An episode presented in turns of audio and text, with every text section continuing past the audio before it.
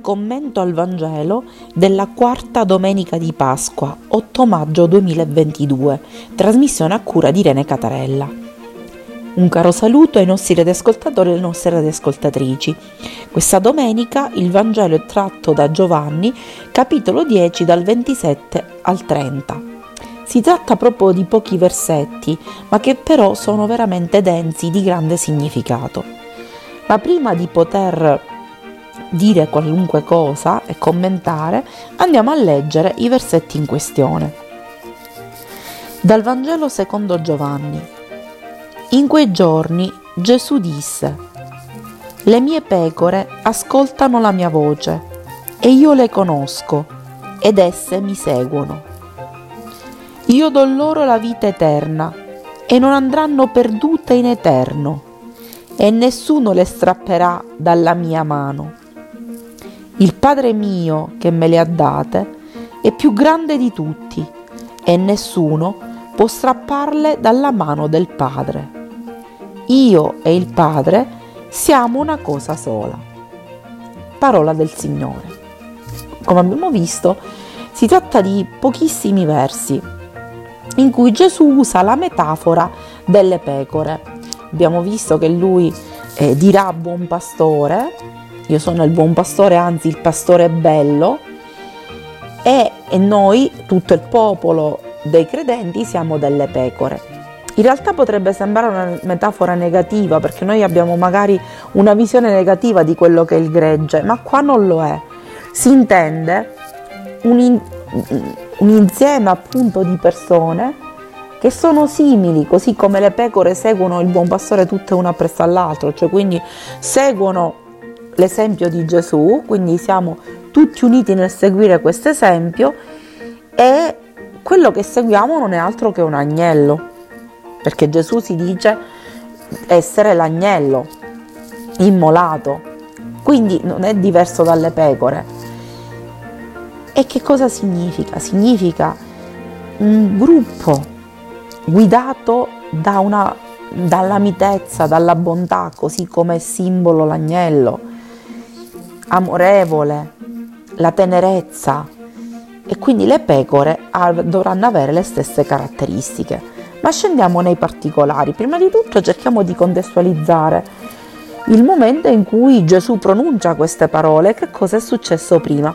Siamo nel portico di Salomone, quindi nel Tempio di Gerusalemme, e si sta svolgendo a Gerusalemme la festa dell'Annukkah, cioè la festa delle luci, che ricorda la liberazione compiuta da uno dei fratelli Maccabei, Giuda Maccabeo, che liberò Israele dai Seleucidi e poi compì un rito di purificazione. Ed è proprio eh, la settimana in cui a Gerusalemme ancora si accendono le luci, quindi è un, un rito di rinascita, di luce, di purificazione, e si accendono i famosi candelabri dalle nove braccia anche se noi siamo abituati a quello da, dalle sette braccia.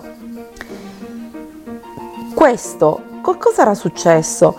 Era successo che eh, proprio in questa festa i giudei l'avevano messo in, uh, alla prova e avevano chiesto a Gesù se era lui il Messia. Ora capiamoci che era veramente un trabocchetto, un tranello, perché i giudei non aspettavano altro che lui, tra virgolette, bestemmiasse in modo tale da poterlo appunto carcerare e, e, e quindi poterlo accusare. Gesù però subito chiarisce una cosa.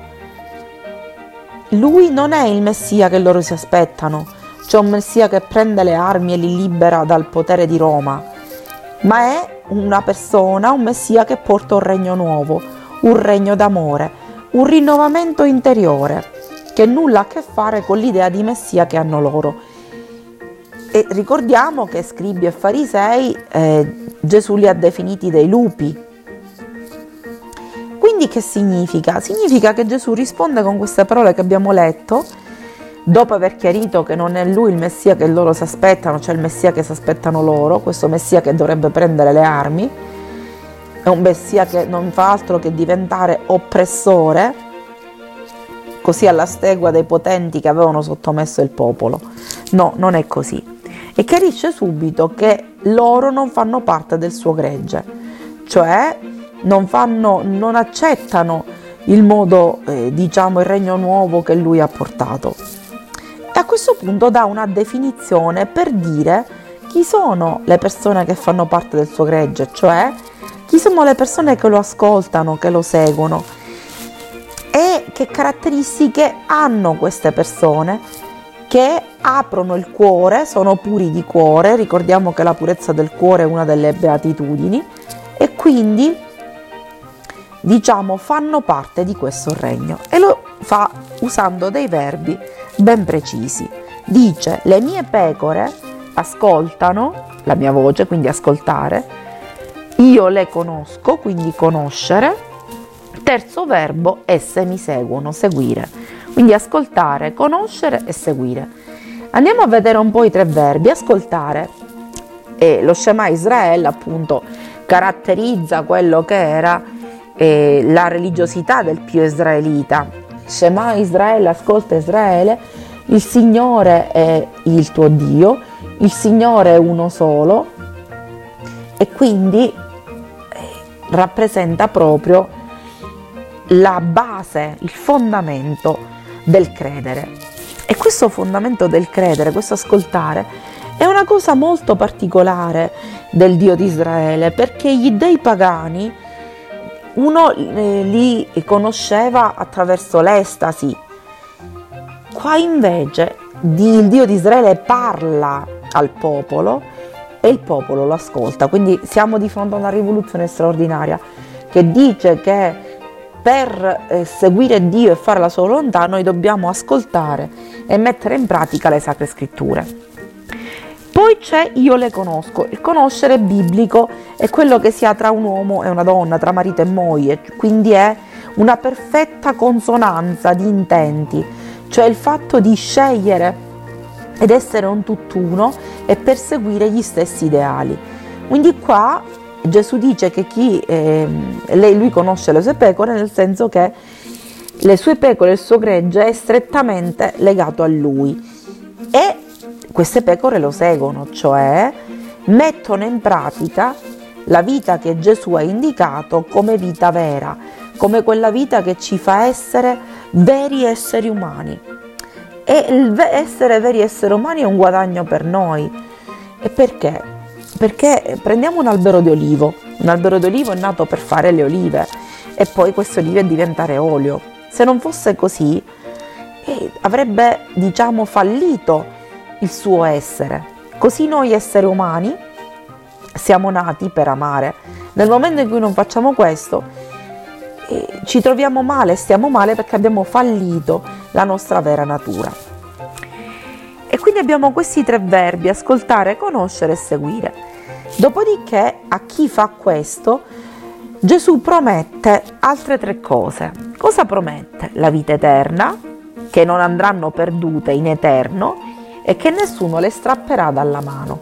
Di quale tipo di vita si tratta? Attenzione, non si tratta della vita bios, la vita biologica, quella finisce, lo sappiamo, ma si tratta di una vita particolare, Zoe Aionion, cioè la vita eterna, è una vita che ha una durata infinita, appunto, e ehm, fa in modo che noi non periamo mai, ma la nostra esistenza ha un senso, non è inutile, non finisce tutto con la morte biologica, ma Gesù appunto rendendoci figli di Dio ci rende immortali. Una bellissima frase di Dostoevsky che dice se esiste un Dio, noi sappiamo che i letterati russi er, sono stati sempre molto credenti, allora io sono immortale. Cioè non è possibile che Dio faccia finire tutto con questa vita biologica, quindi ci dona questa vita eterna e, dirà eh, Gesù, non, non, ci lascia perire, non lascia perire le sue pecore. Eiston Aiona. Cosa vuol dire? nulla andrà perduto di noi, neanche un briciolo dell'amore che abbiamo donato andrà perduto. Questo ovviamente se noi doniamo la nostra vita per gli altri. Quindi non andremo perduti la nostra vita avrà un significato, sarà utile, no, avremo la vita eterna e nessuno, non arriverà nessun ladro che ci strapperà né da lui né dal Padre. Che vuol dire? E noi sapremo riconoscere qual è quello stile di vita che Gesù ci ha insegnato e che ci porta a essere veri cristiani, ovvero esseri umani realizzati, che vivono appunto basandosi su un amore incondizionato da dare a chiunque li circonda. E non ci sarà ladro o brigante che potrà distoglierci da questo e quindi farci perdere la nostra vita, strapparci a Gesù, strapparci al Padre che ci difende, ci ama e non ci abbandona mai. Questo appunto ci darà il discernimento. Ora che cosa dice? C'è una perfetta consonanza tra lui e il Padre. Gesù Cristo, noi sappiamo, è la manifestazione del Padre che è nei cieli. Lo rappresenta, lo manifesta pienamente. E infatti Gesù questo lo ribadisce dicendo che lui e il Padre sono una cosa sola vero Dio entrambi in due persone, padre e figlio, e poi vedremo che dopo la sua ascesa al cielo lascerà lo Spirito Santo che è la terza persona della Santissima Trinità. E quindi, e quindi questo passo del Vangelo cosa ci ricorda? Ci ricorda che c'è questo pastore bello che ci avvolge da un grande amore e quindi noi non andremo perduti, la nostra vita non andrà perduta e questa è la bellissima notizia che Gesù ci porta in questa quarta domenica di Pasqua.